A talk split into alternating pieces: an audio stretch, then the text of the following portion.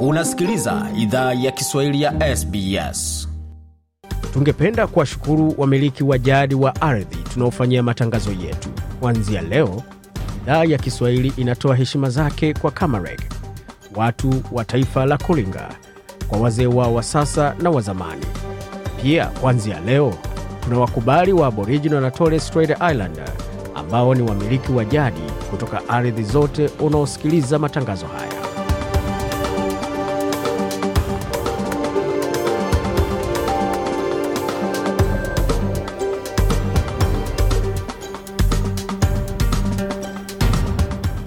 Jambo popote lipo na karibu katika makala ya idhaa ya Kiswahili ya SBS ukiwa na migode migerano, tukuletea makala kutoka studio zetu za SBS na mtandaoni anwani ambao ni sbs.com.au mkwa juu swali hapo mengi ambayo tumeandalia kutoka studio zetu, lakini mwanzo kabisa tupate kionjo cha kile ambacho tumeandalia, tukianzia katika suala zima la kujua nini kinakwamisha mataifa ya bara la Afrika kuweza kujiendeleza kiteknolojia na hata kimaendeleo. Mtaalamu wa masuala ya biashara kutoka Tanzania Bwana Walter Nguma na maelezo zaidi.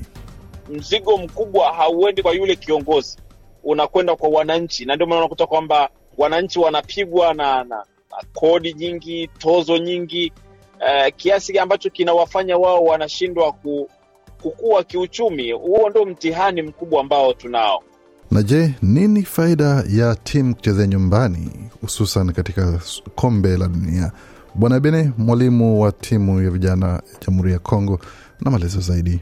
Uh, tunajua Katari inaweza ikafunga kwa sababu walisema mtunzia kwao ni mtu uh, na ndio kwao akasema vile uh, hii World Cup itakuwa kule Qatar.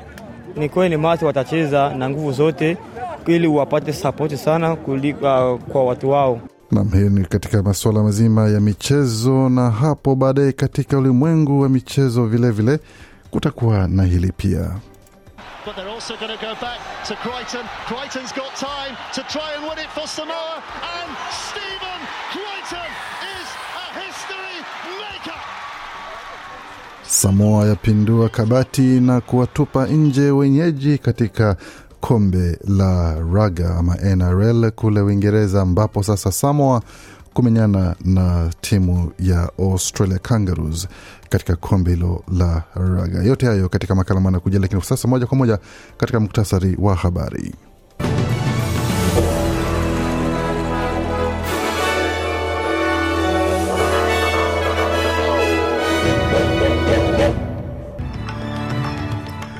Katika muktasari wa habari tulioendelea jioni hii ya leo, serikali ya shirikisho kuendelea kuwinda na kuvuruga shughuli za wahalifu wa mtandaoni, asema waziri wa usalama wa mtandaoni.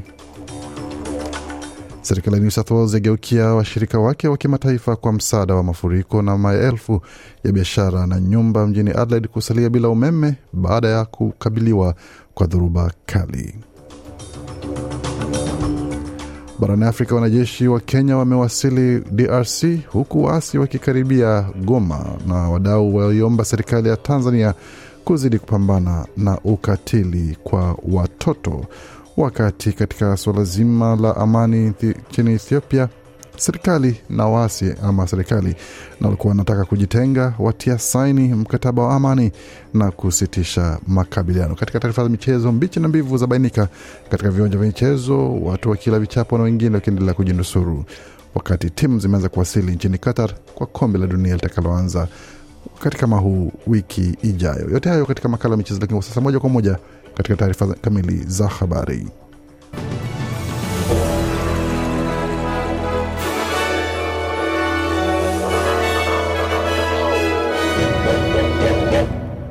Wasikiza idhaa Kiswahili ya SBS ikiwa na migode migerano, na hii hapa ni taarifa kamili ya habari kutoka studio zetu za SBS Radio.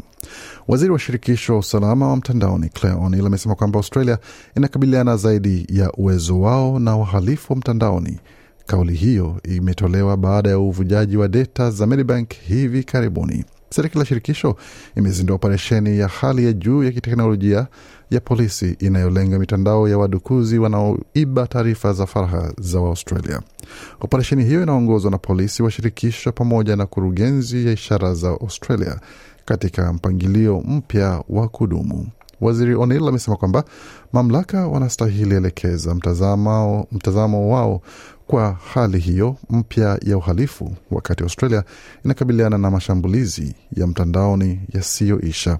Akizungumza na shirika la habari la ABC, waziri O'Neill amesema kwamba kuwaweka gerezani wahalifu wa mtandaoni ni operesheni ngumu na inayochukua muda mrefu. Huyu hapa na maelezo zaidi. And we've got people who are uh, essentially being harboured by foreign governments and allowed to continue this type of activity. Uh, but what we can do is, is to really. Anasema tuna watu ambao kimsingi wanapewa hifadhi na serikali za kigeni na wanaruhusiwa kuendelea kufanya aina hii ya shughuli, ila tunachoweza fanya ni vitu viwili muhimu. Cha kwanza ni kuwinda watu hawa na kuvuruga operesheni zao. Hilo litadhoofisha vikundi hivi kama serikali na ka, kama yetu inashirikiana na FBI pamoja na vikosi vingine vya polisi na mashirika ya ujasusi duniani kote. Ila cha pili na muhimu tunachohitaji fanya ni kusimama na kusema kwamba Australia haitakuwa wanyonge kwa suala hili, na watu wakikujia raia wetu, nasi bila shaka tutawawinda, alisisitiza waziri O'Neill katika kauli yake. Tukielekea masuala mazima ya mafuriko pamoja na jinsi serikali ya New South Wales inavyoshughulikia suala zima la mafuriko, amesema kwamba itashughulikiana pamoja na kutafuta msaada wa kimataifa kujaribu kupiga jeki majibu ya hali ambayo inaendelea dharura ya mafuriko jimboni New South Wales. Baadhi ya maeneo ya jimbo hilo huenda yakapokea zaidi ya mililita mia hamsini ya mvua ikiwa ni hii leo Novemba kumi na tatu.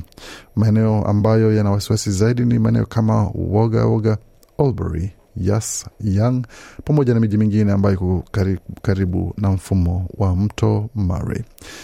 Waziri wa huduma za dharura Steph Cook amesema kwamba uh, msaada kutoka ng'ambo itakuwa ni muhimu pamoja na kuzingatiwa vilevile vile wakati huo huo. We'll now turn our attention to uh, reaching out uh, internationally and seeing what uh, Anasema sasa tutageuzia mtazamo wetu kimataifa na kuona aina gani ya msaada tunaweza omba kutoka nchi zingine ambazo hazipitii matukio ya muda mrefu ya mafuriko ambayo tunapitia sisi, alisema waziri Steph Cook, waziri wa masuala ama huduma ya dharura ya jimbo la New South Wales. Tukielekea moja kwa moja hadi katika jimbo la kusini Australia, ambapo maelfu ya nyumba pamoja na biashara mjini Adelaide huenda zikasalia bila umeme hadi juma kwa mradhi hadi uh, Jumanne, ambapo kumesababishwa na hali mbaya sana ya dhoruba ambayo imefanya uharibifu mkubwa katika mji huo. Shirika la SA Power ambalo linasimamia masuala ya umeme katika jimbo la kusini Australia imesema kwamba dhoruba kali ilisababisha uharibifu mkubwa na kufanya zaidi ya maeneo mia tatu na kumi kupoteza umeme pamoja na miti ya umeme mia tano kuanguka.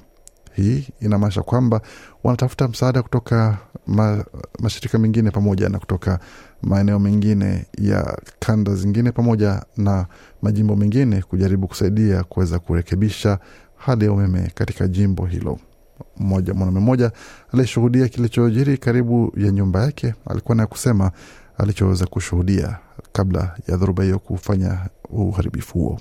They heard this crack and just come down and then the lights went out and then the Anasema tulisikia sauti ya kitu kikipasuka na mtu na mti ulianguka na mataa yakazimika, na ilikuwa ni mlipuko wa umeme ulionishtua, mwanaume huyo alielezea waandishi wa habari. Tukielekea moja kwa moja katika bara la Afrika, tuanzie hususan katika pembe la Afrika kule Ethiopia ambapo makamanda wa kijeshi wa ngazi ya juu kutoka serikali ya Ethiopia na wapiganaji wa mkoa wa Tigre wamekubaliana juu ya kuruhusu usambazaji wa misaada ya, ki, ya kiutu na kuunda kamati ya pamoja ya kusalimisha silaha. Hatua hiyo inafuatia mkataba wa amani uliofikiwa wiki iliyopita baina ya serikali ya Ethiopia na wapiganaji wa Tigre.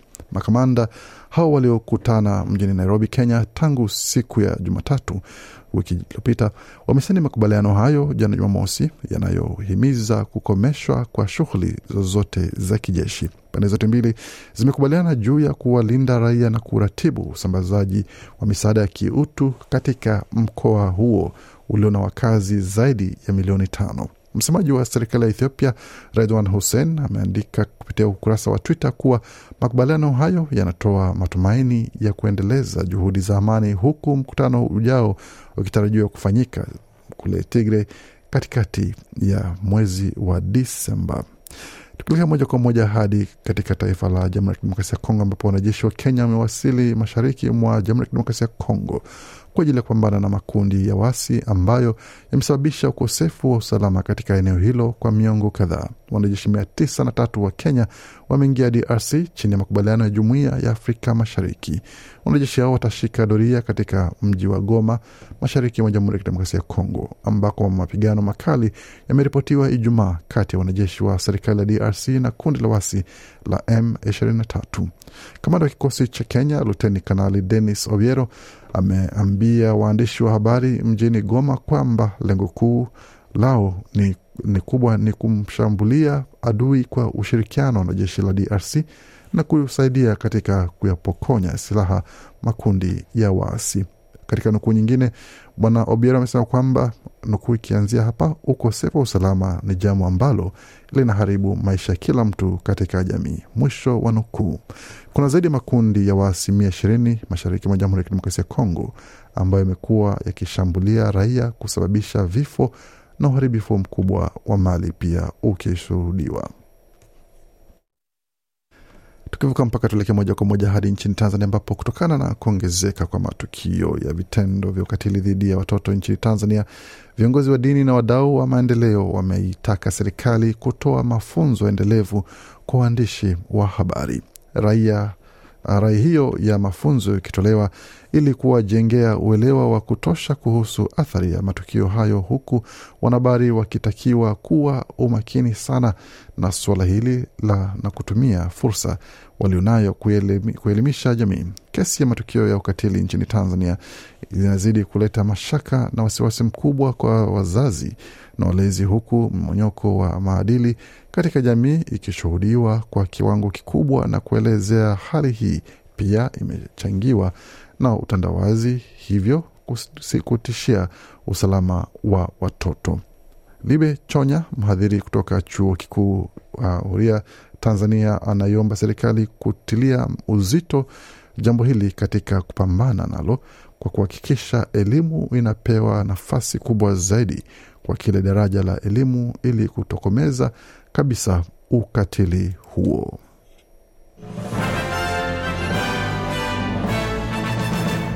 Waendelea kusikia idhaa Kiswahili ya SBS ukiwa na migode migerani. Tuelekea moja kwa moja katika ulimwengu wa michezo uh, mara moja kwa sasa, tukianzia katika mchezo mchezo wa uh, wa NRL pamoja na katika kombe la dunia la mchezo wa T20 cricket ambapo Pakistan dhidi ya Uingereza inaendelea katika uwanja uwanja wa MCG ambapo mechi inaendelea kwa kina kumradhi, si MCG bali mchezo huu unachezwa kule Brisbane.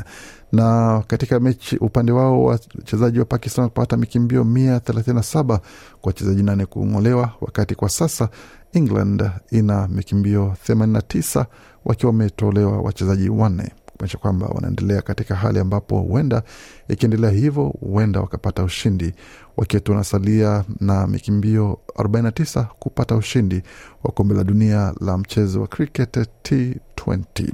Tukielekea moja kwa moja katika masuala ya soka hapa nchini kitaifa, mechi ambayo ilichezwa mapema hii leo ilikuwa kati ya Central Coast Mariners dhidi ya Makatha, ambapo Makatha waliondoka na, ma, na ushindi wa alama tatu pamoja na magoli matatu kwa mbili ugenini, wakati Wellington Phoenix wakacharazwa magoli tatu kwa mbili dhidi ya Western United. Newcastle Jets kila kichapo cha goli mbili kwa moja kutoka Melbourne City, wakati Sydney FC ikilamba kichapo cha goli moja kwa sufuri kutoka kwa Western Sydney Wanderers, wakati Adelaide United ikiwacharaza Melbourne Victory tatu sufuri katika mechi yao vilevile. Tukielekea moja moja katika EPL, hali imekuwa ni hivi: timu ya Wolverhampton Wanderers imekula kichapo cha magoli mbili kwa tatu dhidi ya Brighton, wakati Nottingham Forest wakitoka sare ya kutofungana pamoja. Na katika mechi ambayo imetoka Brentford ikipata ushindi wa magoli mbili kwa moja dhidi ya bingwa tetezi Man City na hapo kuwafungulia Arsenal alama tano katika le kilele cha ligi ambapo sasa wanakuwa kwa usalama kidogo, wakiendelea kusaka ushindi wao katika mechi yao ambayo ilikuwa dhidi ya Wolves ambao waliwacharaza mbili sufuri. Newcastle ikiwacharaza Chelsea moja bila. Tottenham ikiwacharaza Leeds United nne tatu, wakati Liverpool ikiwacharaza Southampton tatu moja na West Ham wakila kichapo cha magoli mawili kwa sufuri kutoka kwa Leicester City. Nottingham Forest ikipata ushindi wa goli moja kwa sufuri. Tukitazama katika ligi hali ilivyo kileleni, Arsenal wana alama 37 wakifuata kwa karibu na Man City alama 32 Newcastle wakiwa na watatu na alama 30, Tottenham wanne alama zikiwa ni 29, na katika mkia wa uh, ligi hiyo Wolves wako na alama kumi wakifuatwa na Southampton alama kumi na mbili, Nottingham Forest alama kumi na tatu. Katika mchezo wa katika mchezo huo sasa mwingine ambapo ni kusema kwamba NRL kombe la, la dunia la NRL hali ilikuwa hivi ambapo timu ya Australia ilipata ushindi kuingia katika fainali uh, dhidi ya vijana wa New Zealand. Katika mechi ambayo ilikuwa ni kusisimua mno, alama zikiwa ni kumi na sita kwa kumi na nne wakati vijana wa Samoa wakiwacharaza Waingereza alama zikiwa ni ishirini na sita kwa ishirini na saba ambapo wenyeji walikuwa wanatarajiwa kupata ushindi katika mechi hiyo, lakini basi ikawa ni kuchezea kichapo katika mechi ambayo ilikuwa bila shaka ilikuwa ni kusisimua mno katika dakika za mwisho mwisho kabisa za mchezo huo, tukitazama ama tukisikia taarifa ilivyokuwa ikitangazwa sekunde chache tu kabla ya mechi hiyo kwisha. Hali ilikuwa hivi uwanjani.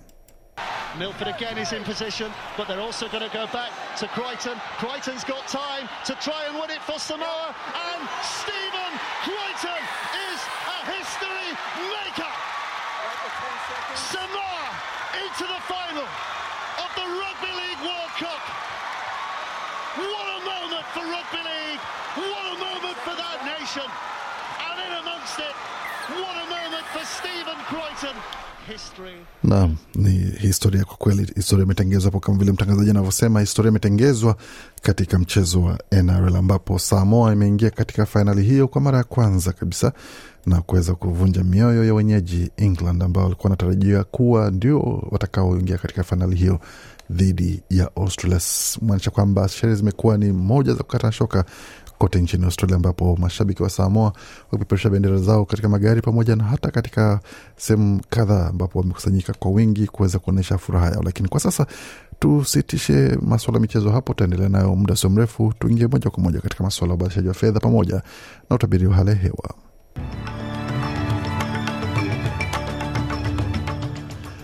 Dola moja ya Marekani kwa sasa ina thamani ya dola moja na senti 49 za Australia. Kwa dola moja ya Australia ina thamani ya faranga 1372 za Burundi. Dola moja ya Australia ikiwa na thamani ya faranga 1336 na senti 8 za Congo, wakati dola moja ya Australia ina thamani ya faranga 702 za Rwanda. Dola moja ya Australia ikiwa na thamani ya shilingi 2525 na za Uganda na dola moja ya Australia na thamani ya shilingi 81 na senti 50 za Kenya, wakati dola moja ya Australia na thamani ya shilingi 1557 na senti 53 za Tanzania. Katika masuala ya utabiri hali hewa mjini Adelaide nyuzi joto ni 15.8, wakati Brisbane ni 23.2, Canberra 15.9, Darwin 30.5, Hobart 12.6 Perth 19.7 wakati Melbourne 21.8 na Sydney nyuzi joto pale ni 21 na nukta mbili. Kufika pone mwisho taarifa habari ambayo tumeandalia kutoka studio zetu za SBS. Ukiendelea kuwa nasi kuendelea kutoka hapa kuelekea mbele, tutakapoletea makala mengine ambayo anakujia kutoka studio zetu.